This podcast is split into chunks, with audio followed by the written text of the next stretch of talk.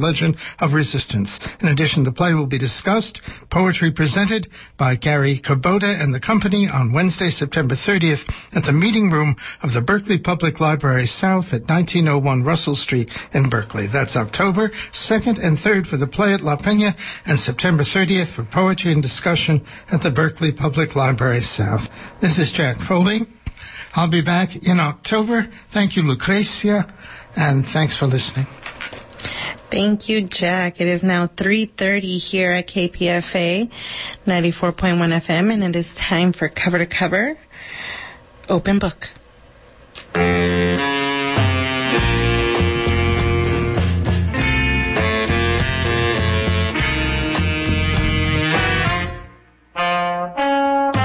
Welcome to the Poet to Poet series. I'm your host, Nina Serrano. Richmond has three poet laureates.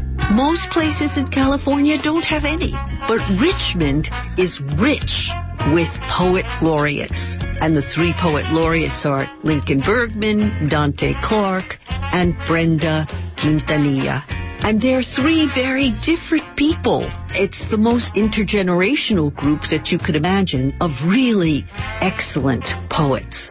And the one I'm going to present to you now is also a very dear friend of mine, Lincoln Bergman. Welcome, Lincoln Bergman. Thanks so much, Nina. Great to be here. Well, Lincoln, I know you've brought us some poems, so why don't you start off with one about Richmond? Absolutely. We all live in Richmond, it's called.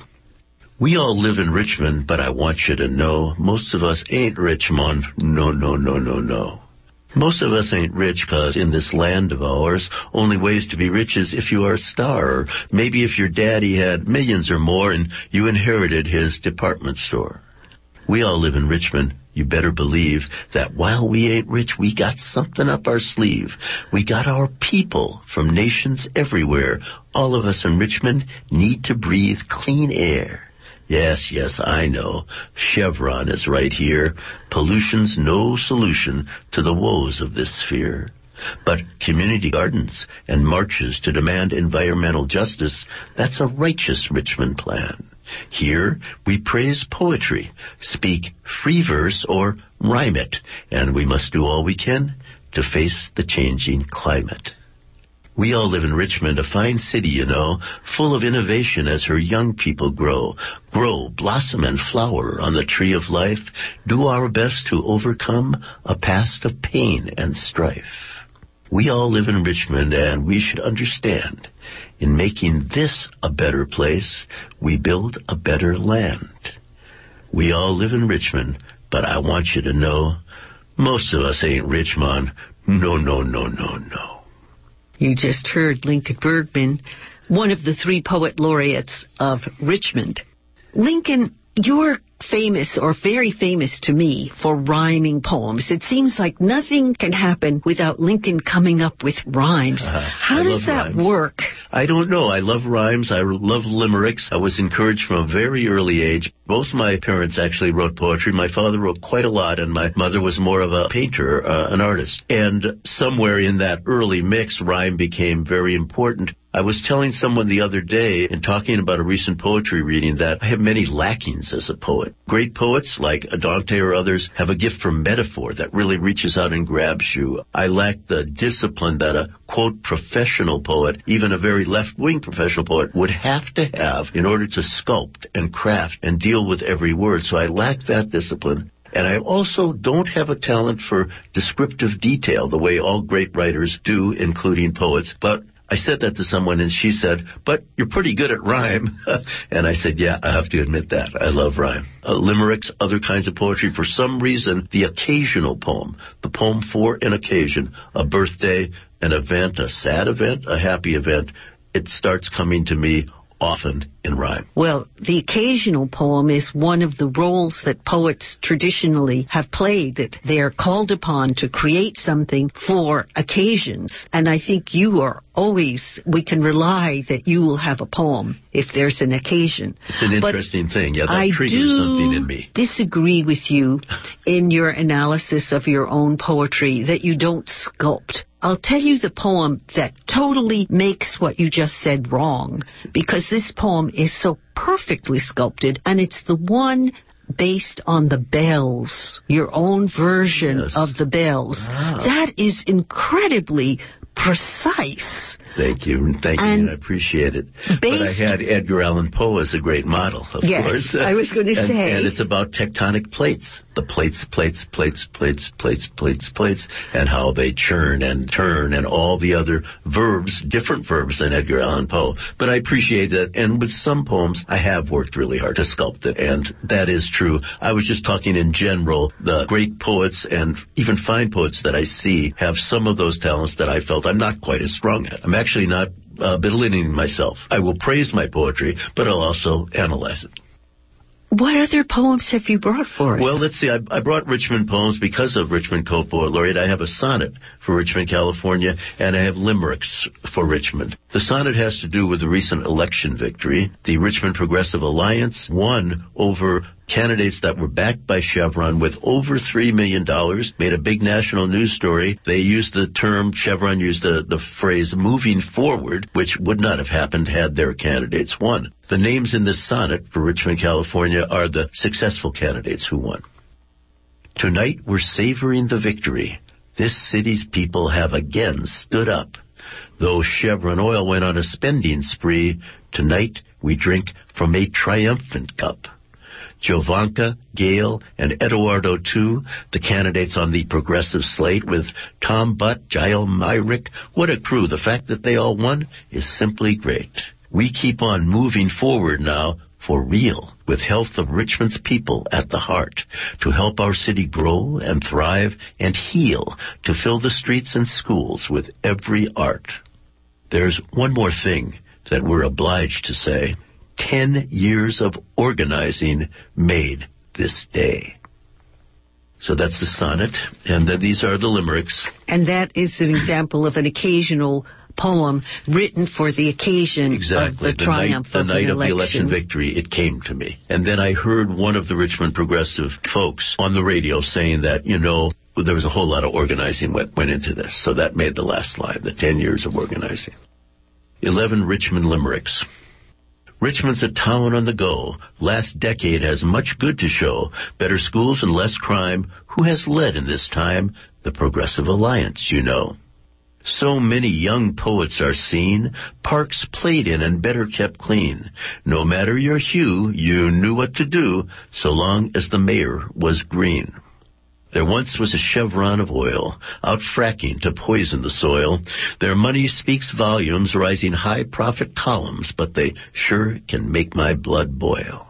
Every day now I get in the mail stuff that galls me no end without fail. This kind of campaign made of hate and disdain tells me Chevron knows who is for sale. The crap they spread just makes me wild. Compared to it, crude oil is mild. They spew half lies to befuddle, try to make things a muddle. This needs to be roundly reviled. No economist, me, for Pete's sake. But come on, people, give me a break. Why spend millions of dollars on these vile shouts and hollers unless there is something at stake? That's something to think about, friends, as the future comes right round the bends. What we can do is elect the good folks we select and strengthen the message that sends. Jovanka, Eduardo, and Gayle are pilloried much in the mail. I read it and curse. I don't think I've seen worse, but I pray that the truth will prevail. You can tell I've got feelings intense as the 1% spare no expense. To send out this pound scum, they must think voters dumb. These flyers a total offense. My justice fuse, this garbage to trip it. So first, with one finger I flip it. These I just cannot bear, these I just have to tear. All of this trash I just rip it. This campaign's cruel and unfair lit. Such garbage I simply can't bear it. With their veritable mint, they have power to print, and I have the power to tear it. I did this at a public event, and I tore up the campaign literature as I was talking. Oh, it became a performance Yes, piece. yes, yes, yes. Or spoken art. Indeed, indeed. So you so are those the are three Richmond poems. yes, you were Lincoln Bergman the elder of the three Absolutely. poet I- laureates? I'm 70 years old, and uh, Donte Clark, great African American uh, poet and playwright, I think is in his mid 20s. And then there's a woman poet. Who, there was a group of us who applied to be, a number of us, and they couldn't decide. They had a poetry slam where we each did one poem each, and they still couldn't decide, so they innovatively chose three poet laureates. And the third is Brenda Quintanilla, and she wrote some beautiful poems, one about coming here from El Salvador when she was five years old, several others, and then at a little round table with the Richmond Arts and Culture Commission, they mentioned that she was in high school. I said, what? And in fact, she is. She's a senior and is uh, very studious, and her poetry is just very powerful. So I feel blessed and fortunate to be with two such young people. It's really helped me and kept me lively and aware, and I learn a lot from them, including that they recite dramatically without paper in front of them. So sometimes I can do that a little bit. Well, thank you so much. You're most Lincoln welcome, Nina. Bergman. My, my pleasure always. Brenda, tell us a little about yourself. My name is Brenda Quintanilla. I'm 17 years old and I am a senior at Making Waves Academy. I'm currently one of the three poet laureates of Richmond along with Lincoln Bergman and Donte Clark. It's been a really fun experience so far and I'm really looking forward to what we accomplish in the future. How did you start writing poetry? I started when I was in eighth grade. I had always written in my entire life. I would write short stories for myself, write on a diary, just things like that. But in eighth grade, I joined Raw Talent, which stands for Richmond Artists with Talent, and they completely opened my eyes to what poetry is. And I began writing different poems. In ninth grade, I performed for the first time in a competition for Youth Speaks, and that's when I started to really get into poetry more and started to see how there's all these talented youth and started to learn from them and how I can improve my poetry by being exposed to other poets. My first poem that I consider a pretty good poem is one that I wrote about my dad. I wrote it freshman year for the Youth Speaks competition. And now looking back at it, I'm like, wow, I have come a long way because that poem, back then I thought it was amazing. And now it's like, oh my God, my poetry has improved so much over time. So can we hear one of your more recent poems and then after we hear that, would you dare to read us that early poem about your dad so we can hear what the growth was? Okay, one of my more recent poems, actually, I just wrote this a little bit ago, and it's for the Youth Speaks competition that's coming up. It's called The Dream Is Now. For many centuries, those with a shade of brown, loud accents, and tilted last names had to jump from bus to feet, from feet to bus to get on another bus that would leave them five blocks from school. Kids who were supposed to be on the playground during break spent that time in the classroom doing homework because there was never enough time to do schoolwork at home. Teachers always asked them, why not take a break and go play? But the students were always too embarrassed to admit that after school they had to help their parents plant tomatoes, so their homework would not be done if a break was taken. Kids were supposed to have toys and cars and backpacks, but the only toy a migrant worker had were the tools he used to dig up the crops. The only cars he owned were the tractors his father bought after 25 years of saving money. And the only backpack he had ever had was the plastic bag he stole from a customer. After so many years of this routine, up by 5 a.m., out of school by 3, work until 10 p.m., these kids grew tired. So they hopped on a truck and began to dream. Meanwhile, kids in America were waking up at 8 a.m., getting home by 2 p.m., and spending the rest of their day sitting on the porch eating grapes with a book in their hand. Maybe that's why their graduation rates are higher. Well, I'm sorry those kids on the field spending their lunch break finishing homework cannot afford books. Even worse, cannot afford a backpack to even place those books in. Meanwhile, kids in America own a different backpack every school year. They don't have to walk three miles to get to school. They don't have to come home to the dazzling heat, exposing their delicate skin to the rough rays of the sun. Those kids who broke their backs picking up seeds the size of their fingers are now considered criminals by the kids who have never walked on gravel barefoot, who have never had to leave their books at school because their plastic bag would rip from too much weight, who have never seen the sun rise. Those kids with the cracked knuckles and bloody toes are the ones who have never stopped dreaming. They are the ones who now aspire to be nurses and doctors and lawyers who now love to read books because they had never before been able to. who now want to be considered human. These are the kids prevented from coming to America, yanked from the opportunity to discover education. These are the kids you call wetbag criminals when they have to cross the border illegally because you are not allowing them to walk it freely. Dreamers, let them dream. Let us dream. Let us have the same success as the civil rights movement. Let us have the same outcome as the termination of Japanese internment camps. Let us have the same freedom as every other American. Let us build so we can grow to afford real backpacks. Let us show the world, let me show the world that the dream is now. Thank you. Thank you very much. So you, you see yourself as one of the dreamers. I am a dreamer since I am an immigrant and I'm undocumented. I'm officially considered a dreamer. Pick another poem. This poem is called White Pickup Trucks and it basically explains where I come from and where I want to go in life. Six in the morning, and I was ready to hop on the back of the white pickup truck. Ready to leave the 8,000 square miles of my country 14 states of El Salvador. First night, I slept on a thin bed of sand with the rock as my pillow and the wind as my blanket. No teddy bear by my side this time. Crossing rivers, jumping fences, and hiding behind rocks. Just a little 80 pound girl with only eight years of experience in life expected to pass the brutality of La Migra expected to jump on moving trains, to roll down long steep hills, to run from the cops in charge of not letting any of my kind go through. We had to hire a coyote, had to find shelter for two months. But the only homes we'd find were wretched shacks and leaf-topped cabins. As we ran through the bumpy desert and snuck through the poisonous trees, a single shriek pierced my eardrum. It was a young woman who labored for air because she didn't have her inhaler. A man offered his arm, but she refused to slow him down and said, You go on without me. I los alcanzo. But she never made it. Everyone else reached California, land of the free. Seven years later, and this land still doesn't offer its freedom to the ones on the back of that white pickup truck. John Locke once established the three natural rights given by God, but now I establish the three natural inequalities given to my people by the government. Uno, we still struggle to get A's in high school, but we can't even apply to college because we don't have the required documentation.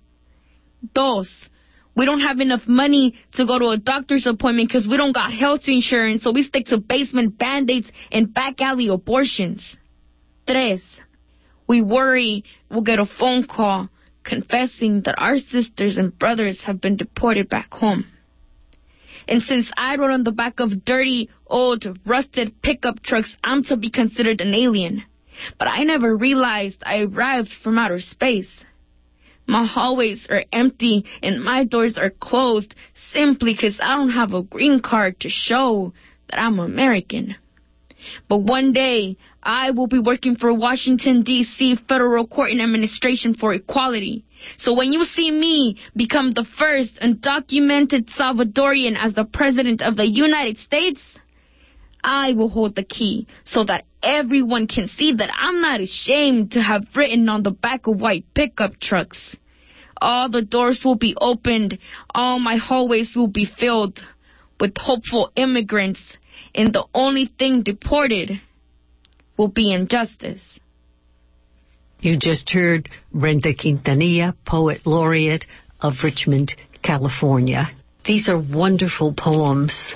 Do you have others you want to share before we end?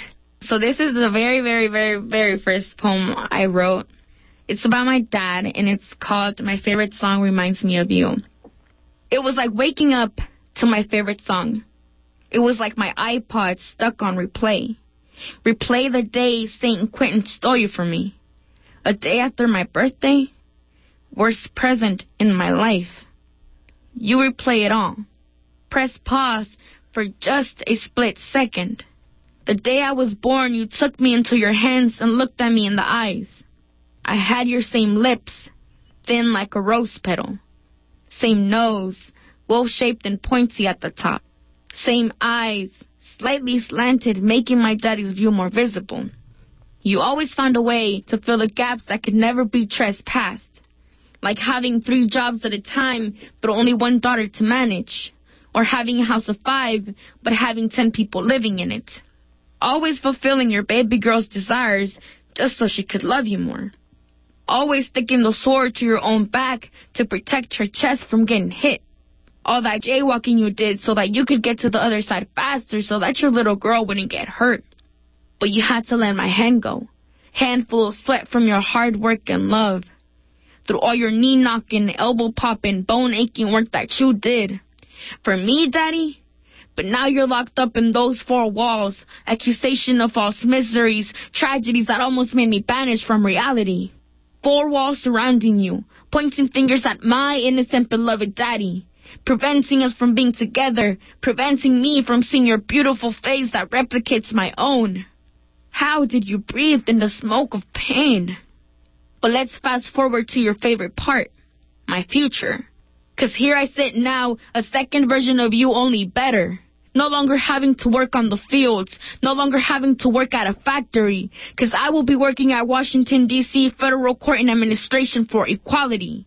Equality for my people, equality for humankind, equality for my father. People wonder why I'm the way I am. And just like Robert Frost said, I took the road less taken. Only difference is, I don't know where I stand today.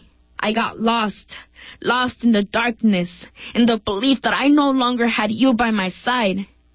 The color white is all the colors mixed together, but black is the absence of all the colors instead.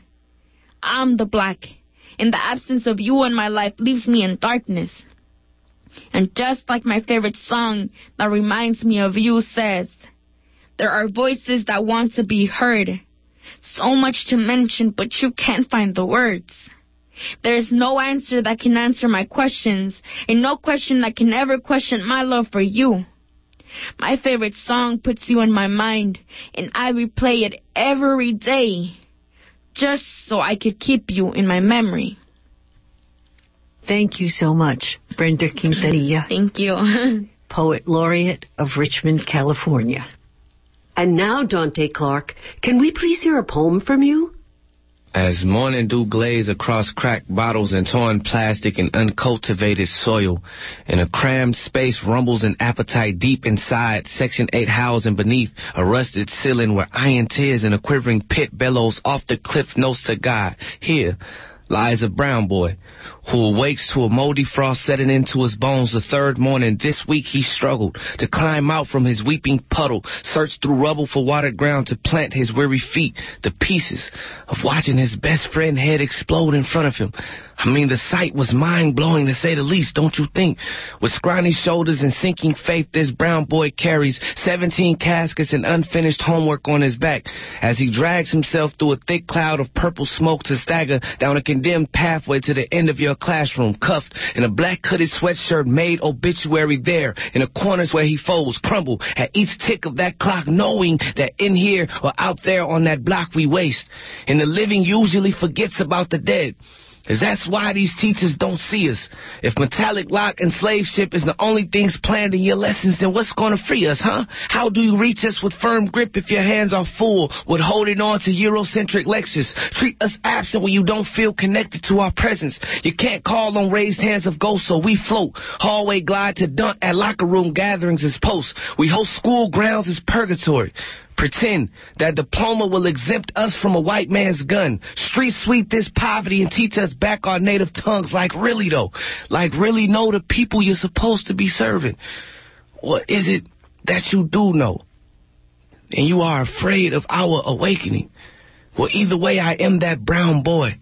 Each morning, someone likes me enters your classroom. Outside of school hours is a prison cell and an early grave been carved to stack profit when brown bodies decay. I don't need your sympathy, cause how is your sorries gonna save me? But blessed be those who pay attention to that brown boy and show him love through the process. You just heard Donte Clark, Poet Laureate of Richmond, California, reading, not reading, reciting his original poem. Donte, how did that poem come to be written?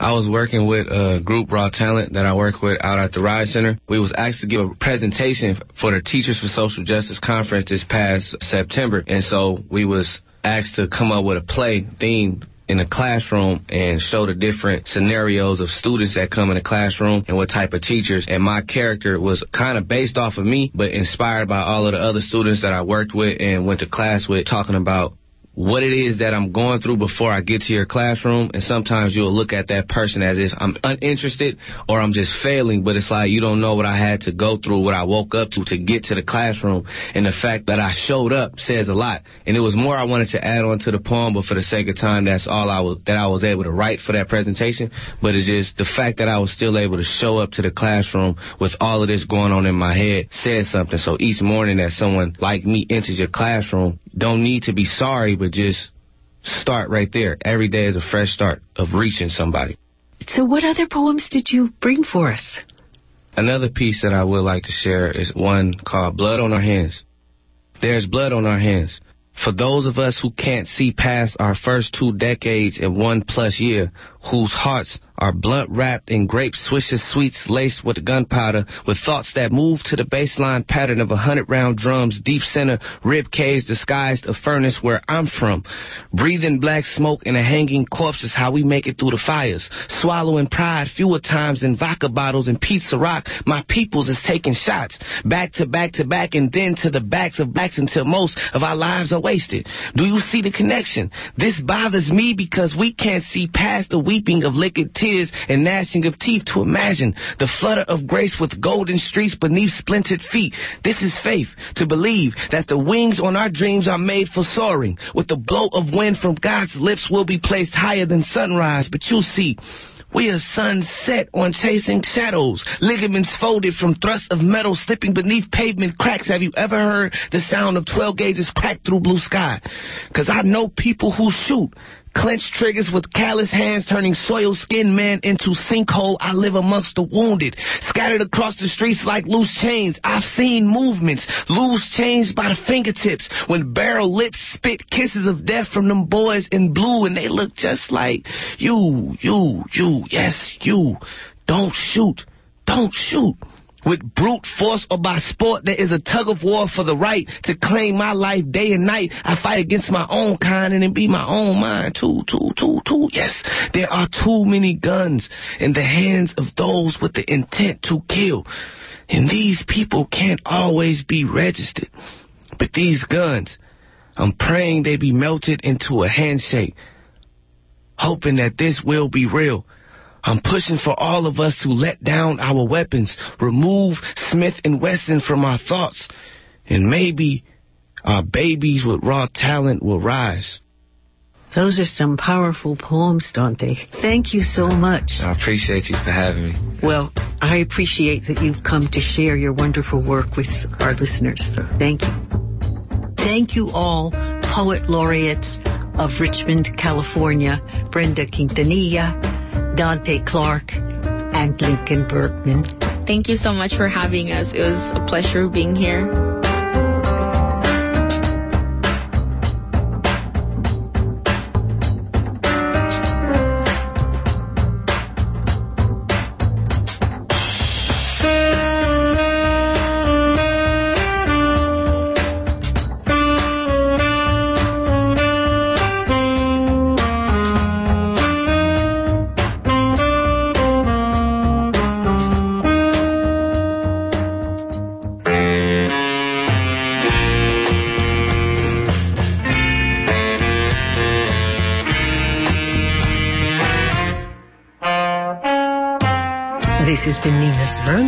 With Jill Montgomery for the Poet to Poet series.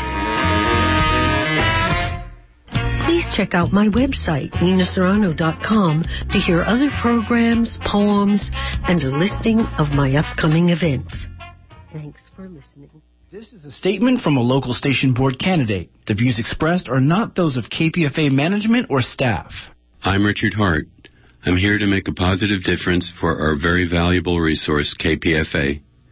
I want to help empower KPFA for all of us so our station can do the best for all of us. It is now essential that cooperation must prevail. with an end to counterproductive divisiveness and factionalism so our station can be properly empowered to do its best. I've been a member of Pacifica with my family for over 40 years. I want to see the potential of KPFA realized, not squandered. That's why I'm running for the board. Join me, please, in making the difference needed at KPFA. Please vote Richard Hart